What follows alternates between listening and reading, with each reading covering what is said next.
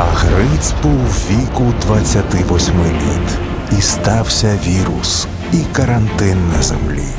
І зробив він собі ковчег, і з дерева зробив його, і просвіт на горі зробив. Подвоє зібрав Гриць у ковчегу, аби зрозуміти, чому ми такі різні і такі однакові. Гриців ковчег. Історії любові міст та людей на Urban Space Radio. Щопонеділка о 19.00.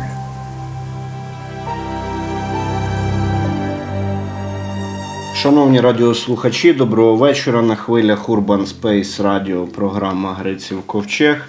Мене звати Григорій Семенчук, і у цій програмі ми з вами пливемо українським гуманітарним океаном, досліджуємо його безмежні береги.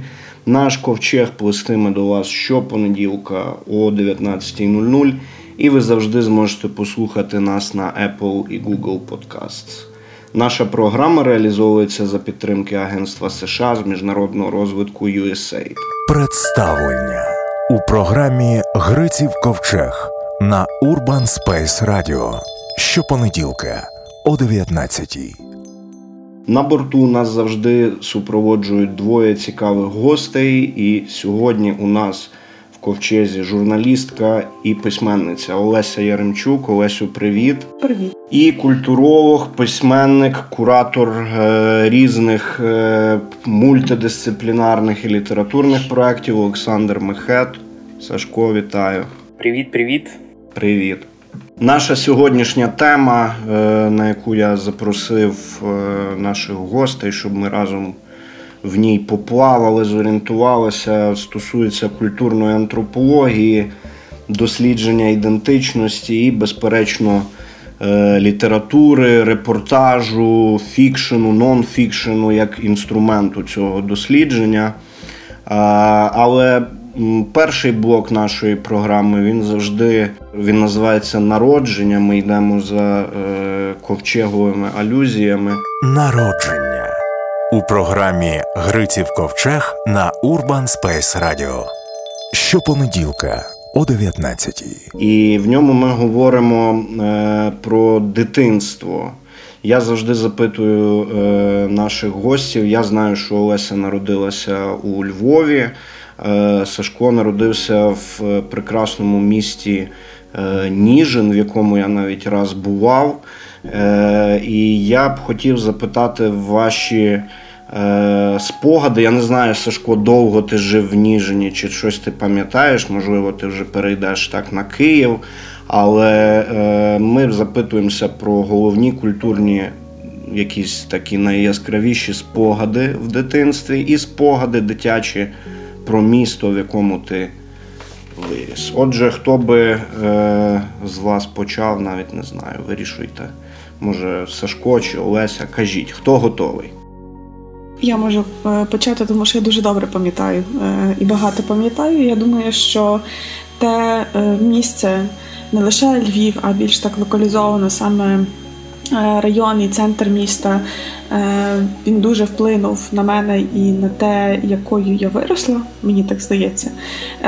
У Львові, ну, 91 рік, коли я народилася, Львів виглядав зовсім по-іншому. І Львів мого дитинства це от порожні вулиці там Лесі Українки, Вірменська, де не було ще жодної кафешки, е, жодної галереї. Окрім дзиги, яка з'явилася в 96-му році, е, де я на площі ринок каталася на роликах, де ще не було довкола фонтанів, навіть таких оцих вільних. Е, тобто були просто такі, як доріжки, що можна було там кататись на роликах. Ми на вулицях бавилися в бадмінтон і бігали е, ну, вже в трошки старшому віці, там, наприклад, до дзиги, та? тому що там завжди щось відбувалося. І це для мене дуже такі цінні е, цінні спогади. Ясно, що я не розуміла, що що це означає, але воно ну, справило, я думаю, на мене певний вплив. І окрім того, е, ці вулиці в 90-х роках це і кримінальні вулиці. Тому що там багато чого відбувалося, там були всякі стрілки, як то кажуть, і це теж якийсь такий двоякий світ. Тобто, в одному е, в, одна перспектива це от зростання і народження культури того центру. який ми знаємо, який вплинув на повністю весь культурний процес, а з іншого боку, такі ліхі 90-ті, як їх називають. От, це є Львів е, мого дитинства. І окрім того, ну це вже більше, якщо ми будемо говорити про книжку, тобто це люди, які жили в цих будинках старих, так е, часто туди заселяли е, людей різної національності. От в моєму будинку жили і там і росіяни, і вірмени, і єврейка одна жила, яку я пам'ятаю з дитинства, і це потім стало для мене таким поштовхом більше зрозуміти оцей світ, такий мультикультурний. Супер.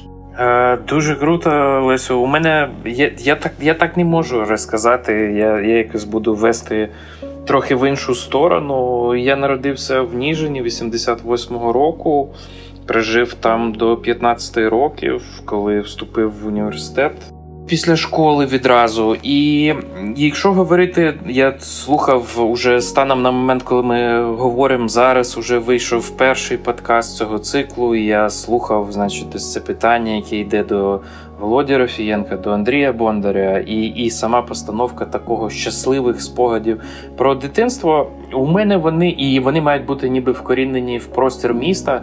У мене цього немає. У мене якась е, я якась ненормальна дитина. У мене щасливе дитинство, але найщасливіші моменти не пов'язані з дитинством. У мене найщасливіше і найцікавіше починається момент, коли закінчується університет взагалі. І у мене немає якось у мене відсутній повністю сантимент взагалі до а, ох, ось ці шкільні роки. У мене повністю відсутній сантимент. Ох, університетське життя, найщасливіша пора.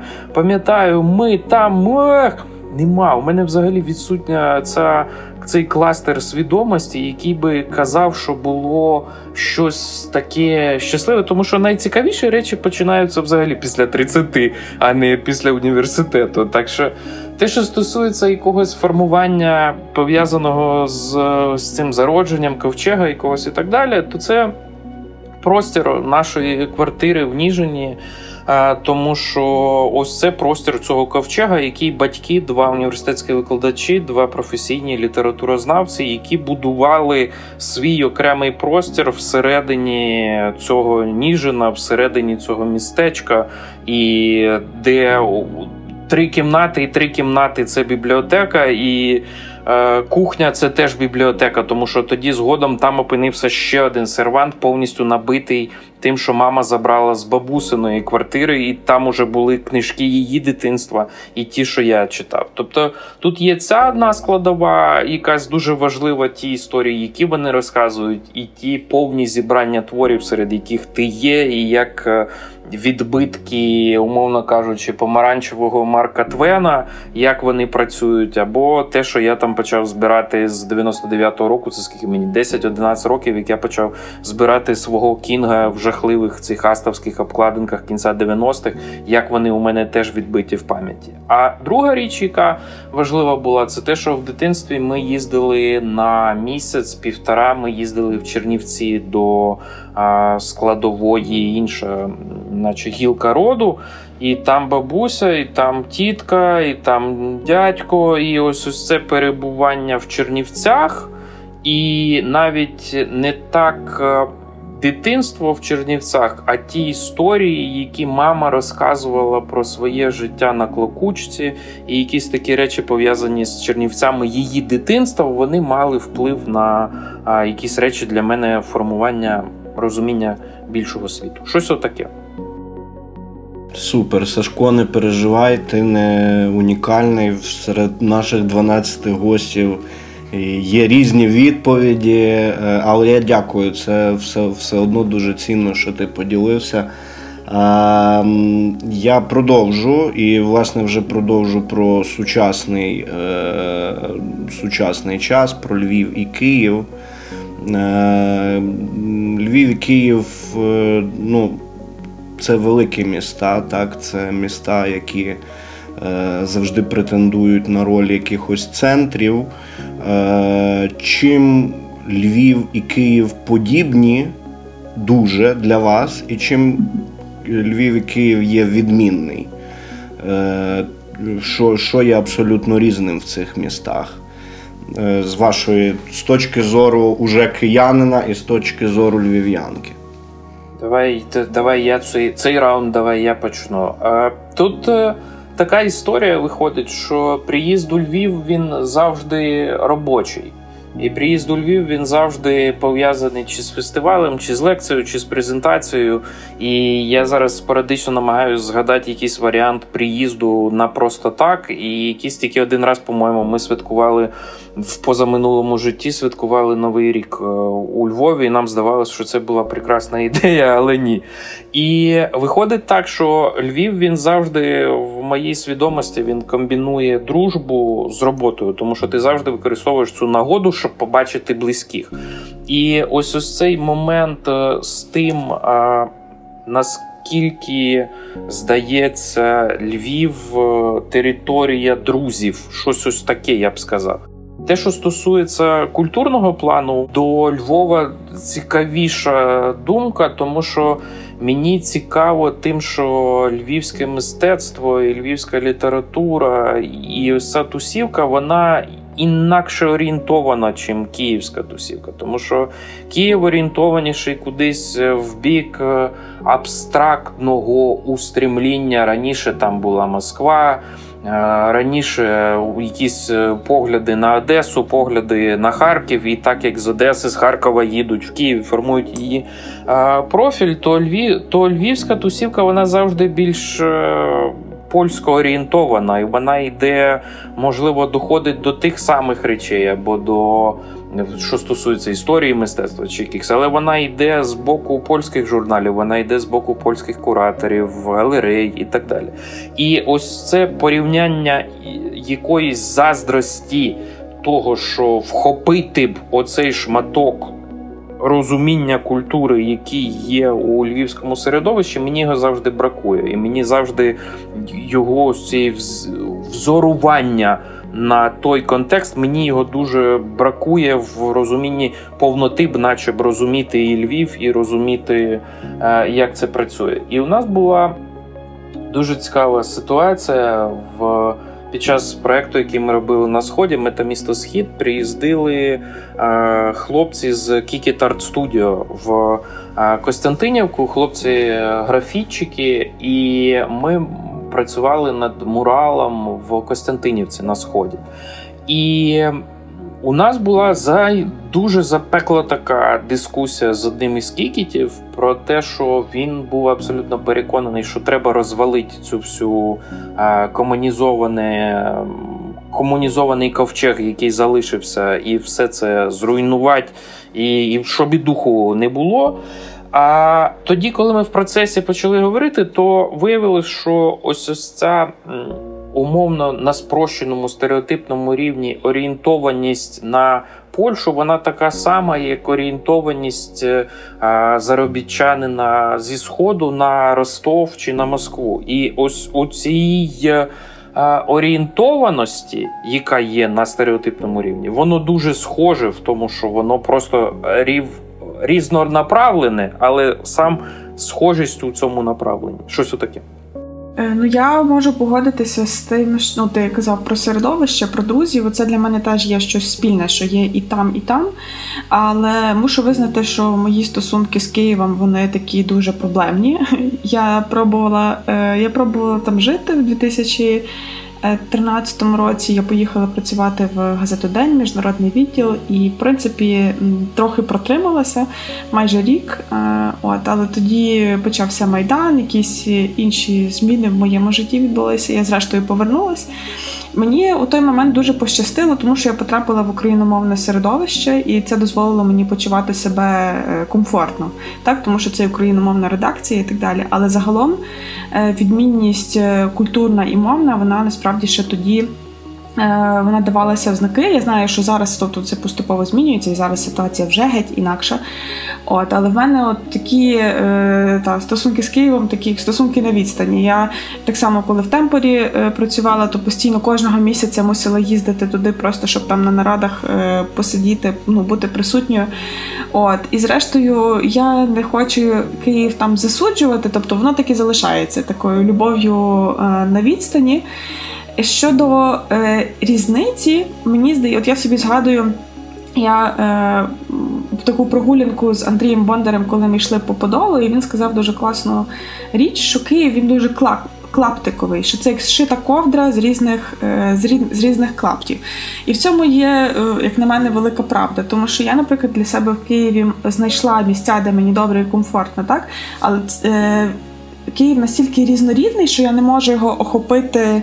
Він для мене не є цілісний, на відміну від Львова. Бо Львів для мене більш е, цілісний і такий. Е, не знаю, зрозумілий. Ну це очевидно через те, що я те, що я там виросла, і те, що я там живу. От Тому для мене це дійсно такі трохи два різні світи, але що їх поєднує, це дійсно це люди і це середовище. Супер, дякую. Е, на цьому будемо завершувати перший блок наш вступний народження і будемо переходити до другого блоку. Е, він називається Праведне життєє. Праведне життєє у програмі Гриців Ковчег на Urban Space Radio. Щопонеділка о 19-й. І, власне, в ньому ми вже поговоримо і про культурну е, антропологію, і про цю е, улюблену нашу тему е, української ідентичності. Е, я б, так як ми говоримо в контексті книжок, книжки Олесі Яремчук, наші інші, яка вийшла вже у 18-му році, так правильно, наприкінці 18-го року. І буквально свіжої нової книжки Олександра Мехеда Я змішаю твою кров з вугіллям. Ем, я б хотів, щоб ви для початку коротко е, розповіли про те, що вас е, власне е, надихнуло на написання цих книжок, з чого почався весь цей, бо я розумію, що це не просто книжка, це окремий проект в вашому житті. так? І трошечки нашим слухачам, хто ще не знає. Е, і хто, і щоб зацікавити їх, звичайно, придбати, познайомитись, це не проблема. Хто починає? Я бажаю. Так, так, твій, твій раунд тепер. Мій раунд, окей. Ем, Щодо надихнуло, то я вже трохи сказала та, про цей такий імпульс дитинства, більше зрозуміти нашу таку різноманітність. Але є і більш практичний момент це власне те, що ідея виникла після е, після е, Євромайдану. Тобто це був момент якихось е, суспільних трансформацій, і в мене було відчуття, от власне те, що я і жила в Києві, і хотілося більше зрозуміти оцю е, різнорідність, і я розуміла, що я хочу зробити щось, е, ну саме в журналістському форматі, аби допомогти більше нам самим більше зрозуміти себе, переосмислити Україну в там в глобальному сенсі, та тобто більше відкрити її для себе самих. Це було насправді е, в 2014 році лише ідея, тобто вона визрівала, вона доростала, і в 2016 році стався перший виїзд. Тобто це теж було пов'язано з тим, що я ще в Відні е, коротко була на стипендії, то коли повернулася, змогла цим зайнятися. І це спершу був просто ну просто авантюра. Та? Тобто, а поїду, а спробую, а як як воно вийде. І це насправді принесло настільки, тобто це дуже цікаво в першу чергу, та? тому що для себе самої я стільки е, відкривала, ну тобто, що в жодній книжці такого не прочитаєш. І це е, реально велике задоволення спілкуватися з людьми, відкривати. Дуже несподівані якісь е, для себе речі. Тобто е, проект наші інші він почався з експерименту. Він продовжувався протягом кількох років. Як сказав Гриць, то ну тобто в кінці 2018 року вийшла книжка. Вона містить 14 історій про різні національні меншини в Україні. Якщо б я могла вам показати карту, то я б її показала. Тобто це є історії з різних регіонів е, України, зокрема про е, турків-месхетинців, гагаузів. Німців, волохів, ліптаків, е, євреїв, поляків, кримських татарів, вірмен, е, шведів, румунів, е, угорців і навіть ромів. Я не знаю, чи перечислила всіх. Е, тобто, це те, що мені вдалося зробити за кілька років. Я завжди повторюю, що це не є повна картина, тому що національних меншин у нас значно більше. І те, що маленька ремарка, я кажу, національні меншини з таким кліше, правильніше казати, етнічні спільноти, та тобто не з перспективи більшості меншості. Ем, у цій книжці це зібрані історії людей, здебільшого, ну, тобто, здебільшого, це є історія або однієї родини, або сім'ї. або така більше клаптикова е, репортажистика, ну, спостереження з тих місць, куди я приїжджаю. Е, І, власне, мені здається, що це ця книжка є добрим таким початком розмови. Та? Кажу, вона не претендує там на вичерпність, але це є добрий початок для розмови про цю таку різну Україну. І ще коротко е, до теми там Львів, Київ е, про, про ідентичність. Я пишучи цю книжку, я насправді настільки.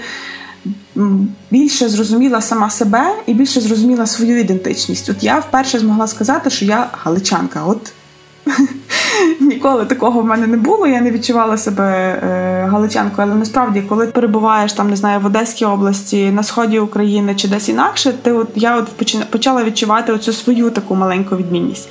Тобто, що це також був дуже великий і цінний досвід для мене для того, щоб зрозуміти більше себе.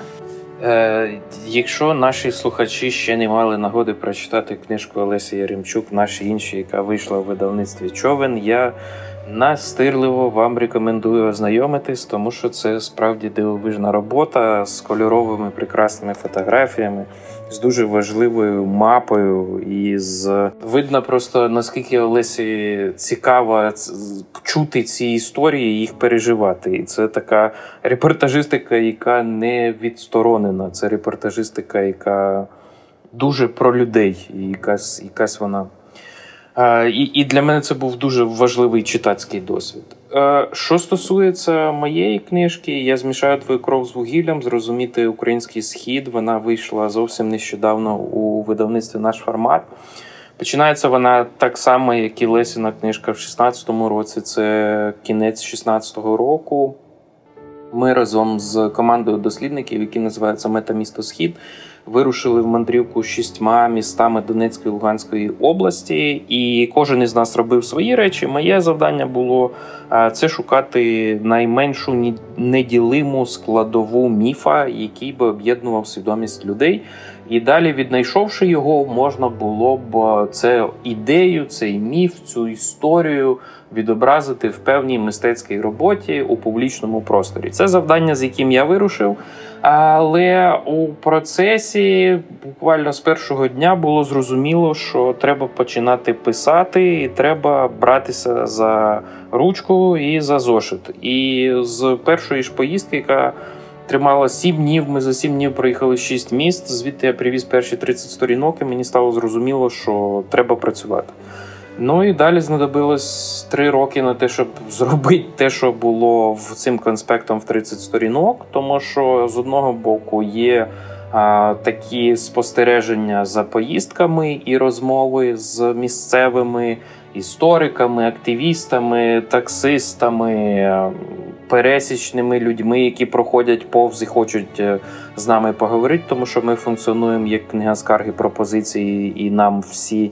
Влада офіційна жаліється на активістів, активісти жаліються на офіційну владу. А ми третя сторона, яка з максимально відкритими вухами і очима це все сприймає. А Друга складова це розмова з шістьма інтелектуалами, які походять зі сходу. Це два історики, два письменники, два а, митці. І третя складова це вглиб дослідження окремих речей, які здавалися мені важливими для прояснення питання, що таке український схід.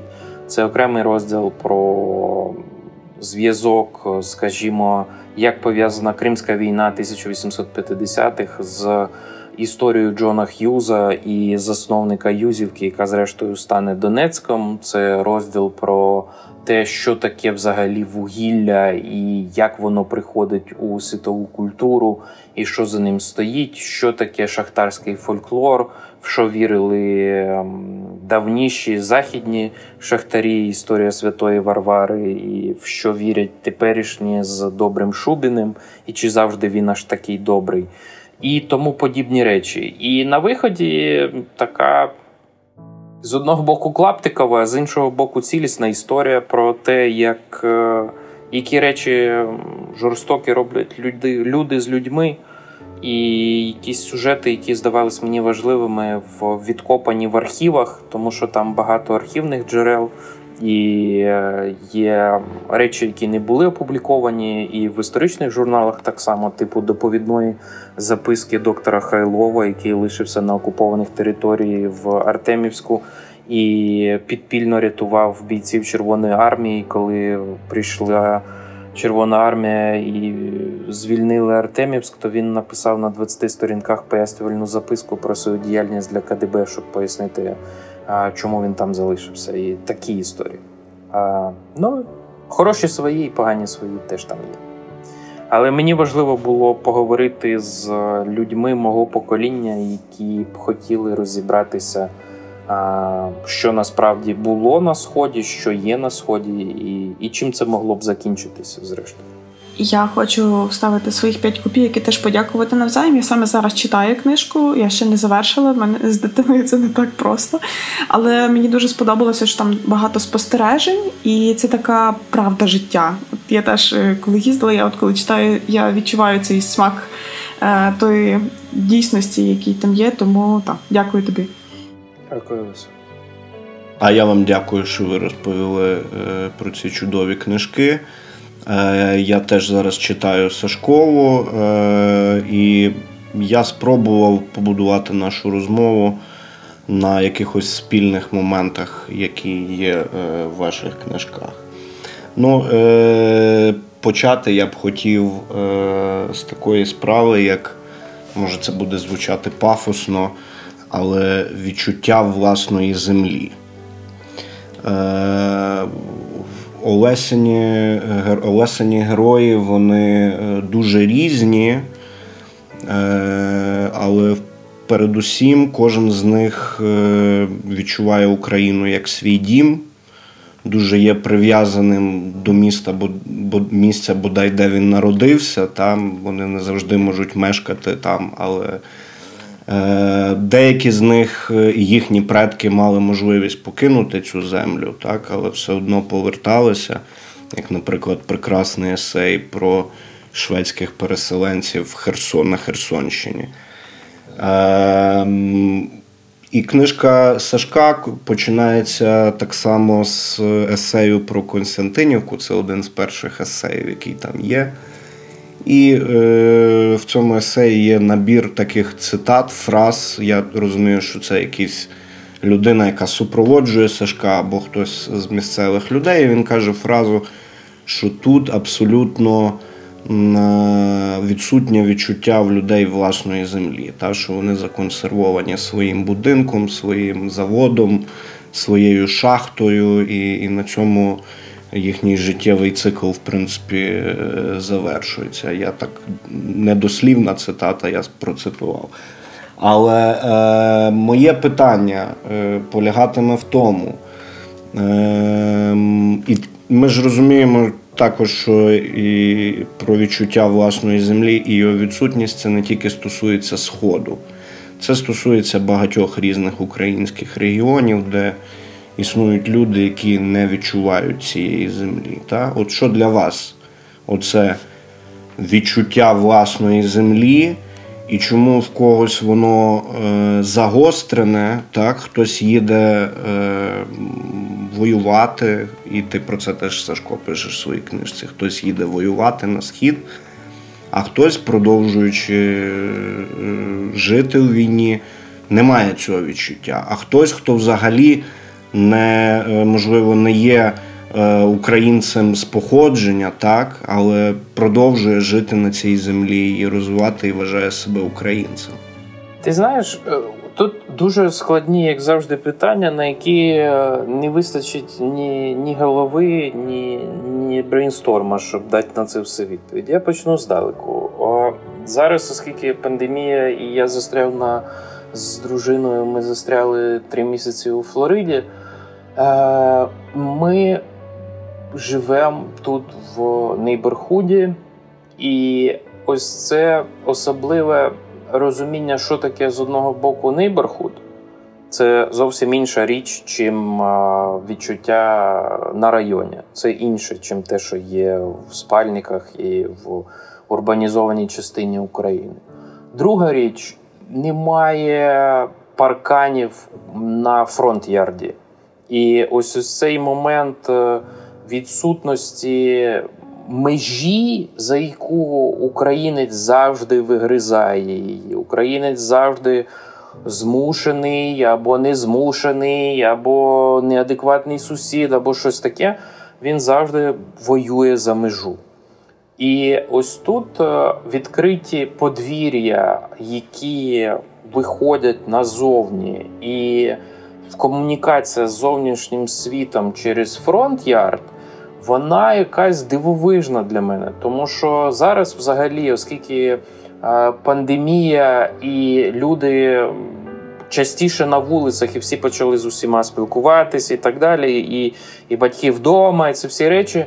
Але е, річ, яка є з американським нейборхудом, те, що коли 10 років виповнюється дитині, валиться такі, у них продаються особливі конструкції, які забиваються в землю е, літери. І цими літерами вибудовуються інсталяції перед домом. Кевін, вітаємо тебе 10 років, юху. Все, дівчинка перейшла в 10 клас, у неї особливий знак. Ми живемо з пані Сьюзен. Пані Сьюзен е, е, поважна, дуже вчителька, і її, її школа приїхала і. І вони поставили пам'ятний знак. Тут живе видатний вчитель. І учні сумують за це. Я про що говорю?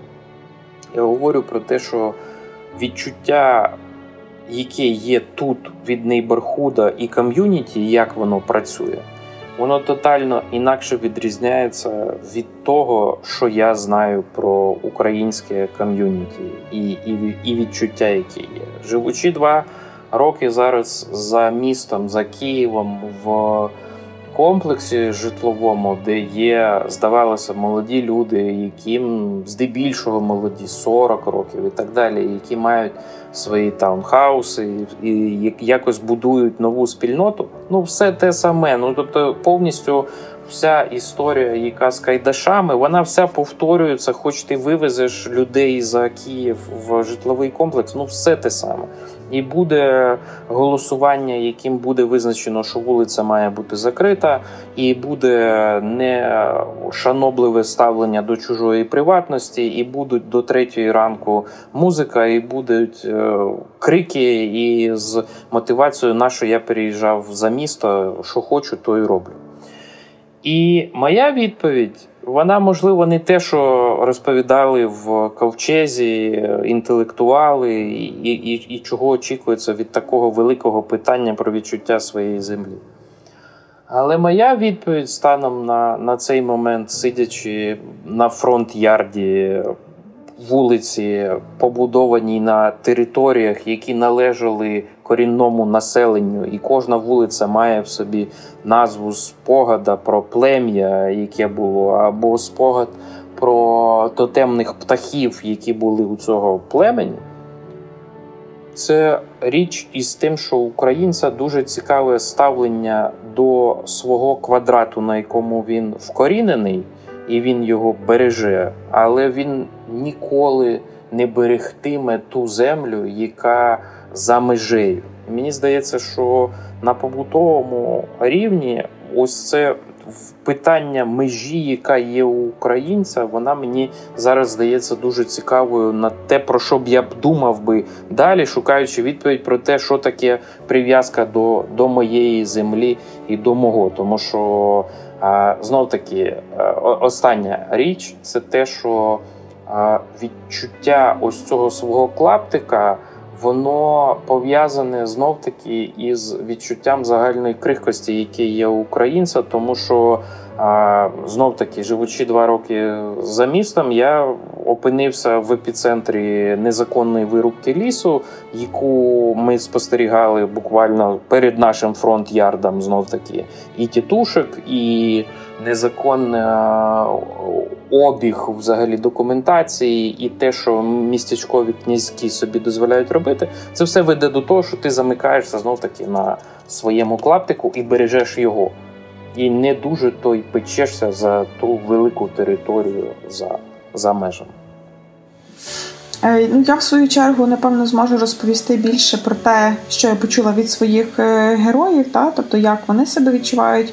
Тобто, попри те, що е, їхня ідентичність дуже змішана, так і вони їхня ідентичність це в першу чергу гагаузи, німці.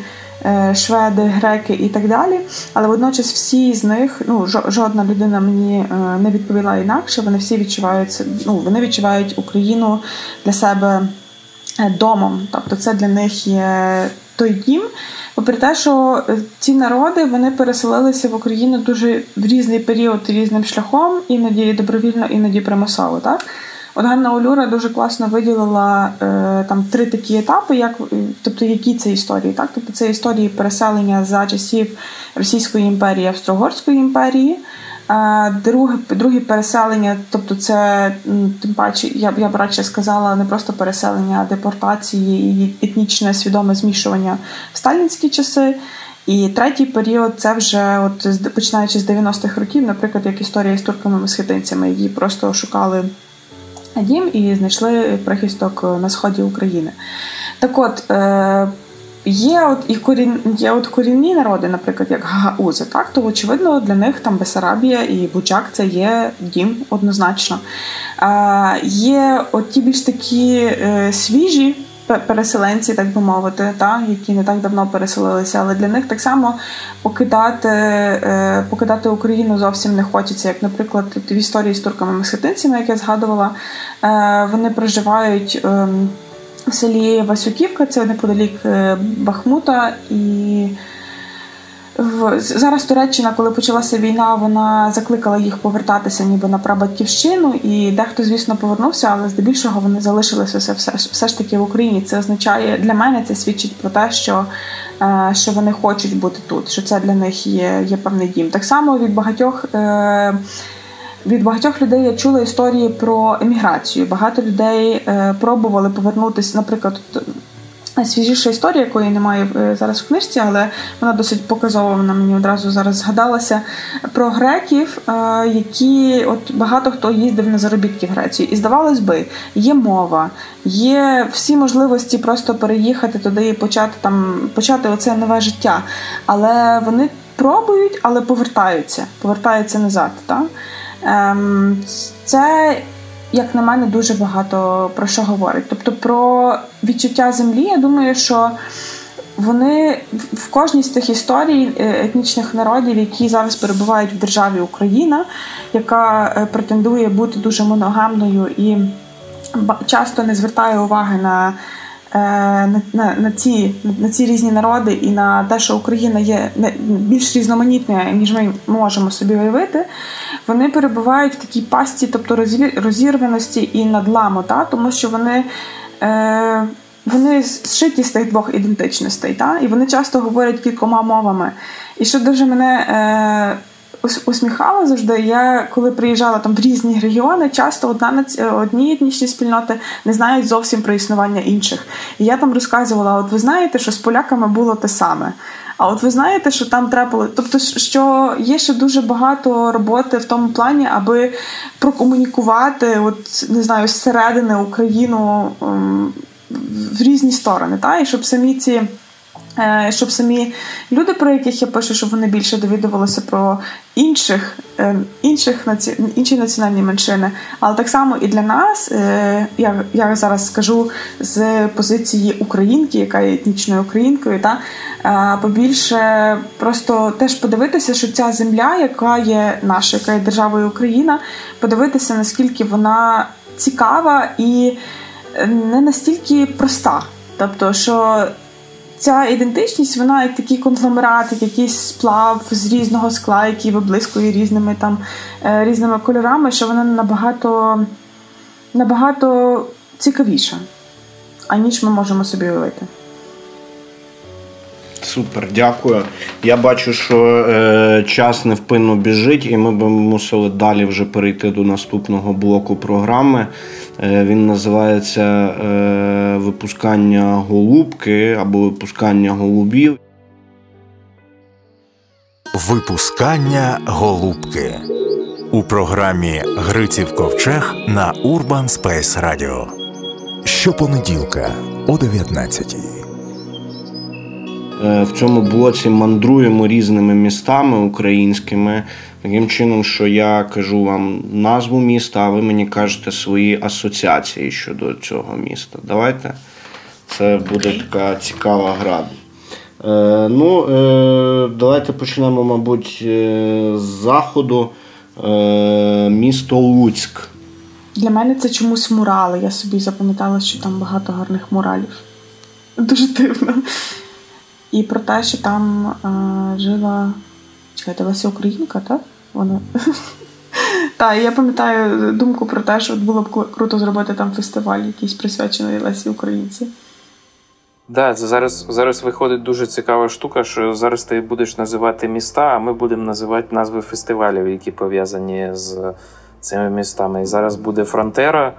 А друге, очевидно, що Луцьк е, прекрасне місто, яке дало Україні Сергія Радкевича, який тепер живе у Львові, але все одно для мене Луцьк пов'язаний з е, Радкевичем і з його прекрасним муралом, який присвячений Небесній Сотні теж який є в Луцьку. Багато ми вже говорили про Луцьк в серії моїх подкастів. Жодного разу ще не було про мурали, і це дуже цікаво, що ви разом згадали про Луцькі мурали. Все було замок, Оксана Забушко, Леся Українка, але муралів ще не було. У мене в Луцьку була найпровальніша презентація, взагалі, яку тільки можна уявити. У мене була презентація в тамтешній книгарні є, призначена, по-моєму, в неділю. У нас був літній транзишн тур два роки тому, чи чи три. І у мене прийшло чи четверо людей, чи щось таке. Але цей е, день в книгарні є тоді дав один з найтепліших відгуків на книжку. І у мене Луцьк пов'язаний з уроком про те, що навіть коли до тебе приходять четверо людей, то ти все одно відпрацьовуєш так, бо ти не знаєш, е, яка людина серед тих чотирьох і куди це тебе приведе. Так що Луцьк мене дав мені добрячий життєвий урок. Окей, продовжуємо місто Полтава. Я в Полтаві самій не була, я можу трошки схибити і піти просто в Полтавську, ну тобто розширити до Полтавської області. Для мене це гончарство. Я колись там була на фестивалі гончарів, і там мені дуже сподобалося. Це от власне гончарство. А в Полтаві, на жаль, не було. Там же взагалі, якщо йти в Полтаву, то там же ці прекрасні нові санжари, про які дізналась наша ненька з всією з пандемією і з новим середньовіччям, яке вкотре стало новим. Але в нових я був в Санжарах двічі, і у мене просто таке задоволення від пам'ятання цієї якоїсь це безумна гостинність взагалі полтавська. Це якась така річ, якої я взагалі ніде так не зустрічався, що це просто на тебе звалюється ця вся гостинність, і вона тебе якось вона тебе огортає взагалі. Це, Це дуже класно. У мене був одногрупник з Полтави, і ми його в певний час почали називати Галушка, тому що він дуже багато говорив про галушки і гостинність. Так що це я підтверджую. Але і сама Полтава, як і вся Україна, теж дуже різноманітна, тому що в ній на Полтавщині є і Санжари, і Гадяч, і Лохвиця, і кожен з них бореться за звання головного районного центру Полтавської області. Окей, давайте продовжимо. Місто Тернопіль. Це місто, де я порвала зв'язки після того не могла ходити. Я була я була на фестивалі гі, я не знаю, як це трапилося. Е, тобто, загалом Тернопіль викликає в мене дуже багато позитивних е, емоцій. У е, нас там була школа репортажу. Ми там жили в готелі, Боже, як же ж він називається? Якомусь такому стандартному, знаєте, радянське. В якому всі опиняються, да? Стандартному радянському готелі. Та, Тобто, ну це є озера, звісно. От, але кажу, моя особиста історія пов'язана з тим, що я не дійшла до машини і потім ще з підвернутою ногою доїхала до Львова. От. Ну, крім е, фестивалю, знов таки, бачиш, у нас мапа фестивалів виходить, але Тернопіль. Піар-відділ Urban Space Radio, я йому передаю привіт. Каже, що це дуже добре. Потрібно максимально багато згадок під час подкасту. Тому. Е, і це максимальний натяк всім організаторам фестивалів про те, що запрошуйте далі. Це просто да, амбасадорами. Але е, Тернопіль, очевидно, що це пацики Дністрового. І це річ, яка для мене дуже важлива для розуміння, що таке Сучук Роліт і що таке. Автор, який будує історію довкола міста і і згадує 90-ті, цього міста. І він мені, умовно кажучи, мені Тернопіль пациків набагато цікавіший, чим реальний Тернопіль, як він є. І і це одне із тих міст. Те саме, скажімо, з рівнем Кідрука, воно мені набагато цікавіше, ніж рівне, просто рівне. Окей, і давайте завершимо, мабуть, що в такому е, теж гарному українському місті Херсон. Ну, в мене там історія така, що я е, там трошечки жила е, два місяці. Я була на стажуванні в там місцевій газеті, яка називалася Вгору. І це був дуже цікавий, класний досвід. Е, для мене Херсон це якісь такі майже тропіки. Тобто там я була в квітні і травні, тобто це є ну, дуже-дуже теплий, теплий клімат. Зовсім по-іншому відчувається така архітектура, е, ці всі маленькі низенькі будиночки одноповерхові. Але ем, що цікаво, от набережна в них є, але от вона чомусь майже завжди порожня. Тобто це не є навіть навіть натяку на якусь туристичність е, в в цьому місті, на жаль, немає. Хоча, як на мене, перспективи шалено шалено великі. Тобто це є такі великі, широкі, громісткі вулиці, як Ушакова, і тобто такі ще з цією радянською топонімікою. А, Я пам'ятаю, що біля тої набережної є знову ж таки радянський готель, якщо я не помиляюся, він називається Звізда або щось таке. В ну, в такому дусі я не, не пригадаю точно. І там є єдине кафе, куди можна піти десь на 12-му поверсі і з'їсти морозиво. Тобто, це Херсон для мене це дуже невідкрита територія. Я вважаю, що цього міста є шалено великий потенціал, але він якийсь такий. Е, ну, що ми не добачаємо його його цих талантів, та? тому що там є реально дуже красива е, природа, клімат, е, красива ця набережна, порт. Це міг би бути, не знаю, український гамбург, е, якщо б ми більше про, про це дбали. Та, і Херсон це так само багато собак. Олесю, давай уже хай Гамбург буде німецьким Херсоном. Уже ж. Щоб щось новеньке, так? Багато бездомних собак і. Так, і дуже класні люди. Херсон е, місто єдине в списку, до якого я не доїхав, але Херсон це унікальна річ. Там з одного боку є об'єднання, яке називається Тотем Арт, яке дуже давно б хотілося з ними познайомитись. І там же ж є їхній музей сучасного мистецтва. Але найцікавіше, що Херсон це місто, де прожив своє життя, і і багато робіт про нього зробив Стас Валязловський, один із таких ключових художників останніх 20 років. І у Валязловського є прекрасне абсолютно відео, яке знов таки мене тягне зараз на тотальну зраду. І, і ще одне відео про неньку, яке хочеться згадати в цьому ефірі. Е, Валізловський характерний, у нього такі замальовки абсурдного відеоарту, які, е, коли була його величезна виставка в Національному художньому музеї, у мене просто була відвалена щелепа. Це такий гонзо відеоарт. І у нього одна із робіт була про те, що в Херсон в художній музей привезли величезну виставку мавп екзотичних. І ну, які ж ще бувають мавпи в українських широтах. І він іде і показує на ручну відеокамеру знято весь Херсон завалений об'явами про те, що привезли мавпу. Він іде на цю виставку, показує величезна черга місцевих жителів, які вперше потрапили взагалі в художній музей, бо там виставка мав. Він заходить, він показує, як в Посеред картин всередині цього залу простору стоять скляні величезні куби, в яких ці мавпи стрибають Є запис, де кажуть місцеві вонь, яка стоїть, і все. І це все триває кілька місяців, що там живуть мавпи. І тоді це все закінчується. І фінальний титр про те, що блохи від мавп розповзлися по всьому художньому музею, і вони були винесені на тілах місцевих жителів. Тому а, у мене надзвичайно велике зацікавлення нарешті доїхати до Херсона і побачити художній музей, побачити виставку екзотичних е, капуцинів в цьому прекрасному місці. Я попереджу, що дороги там теж дуже дуже дуже погані. Можна на, конях їхати, на конях з візком, тоді можна під'їхати до річ, річ, яка об'єднує е, нашу країну. Да. Робить нас да, робить все спільним. Е, дякую. Ми мусимо завершувати і мусимо переходити до останнього нашого блоку. Е, він називається Після потопу. Після потопу у програмі Гриців Ковчег на Urban Space Radio.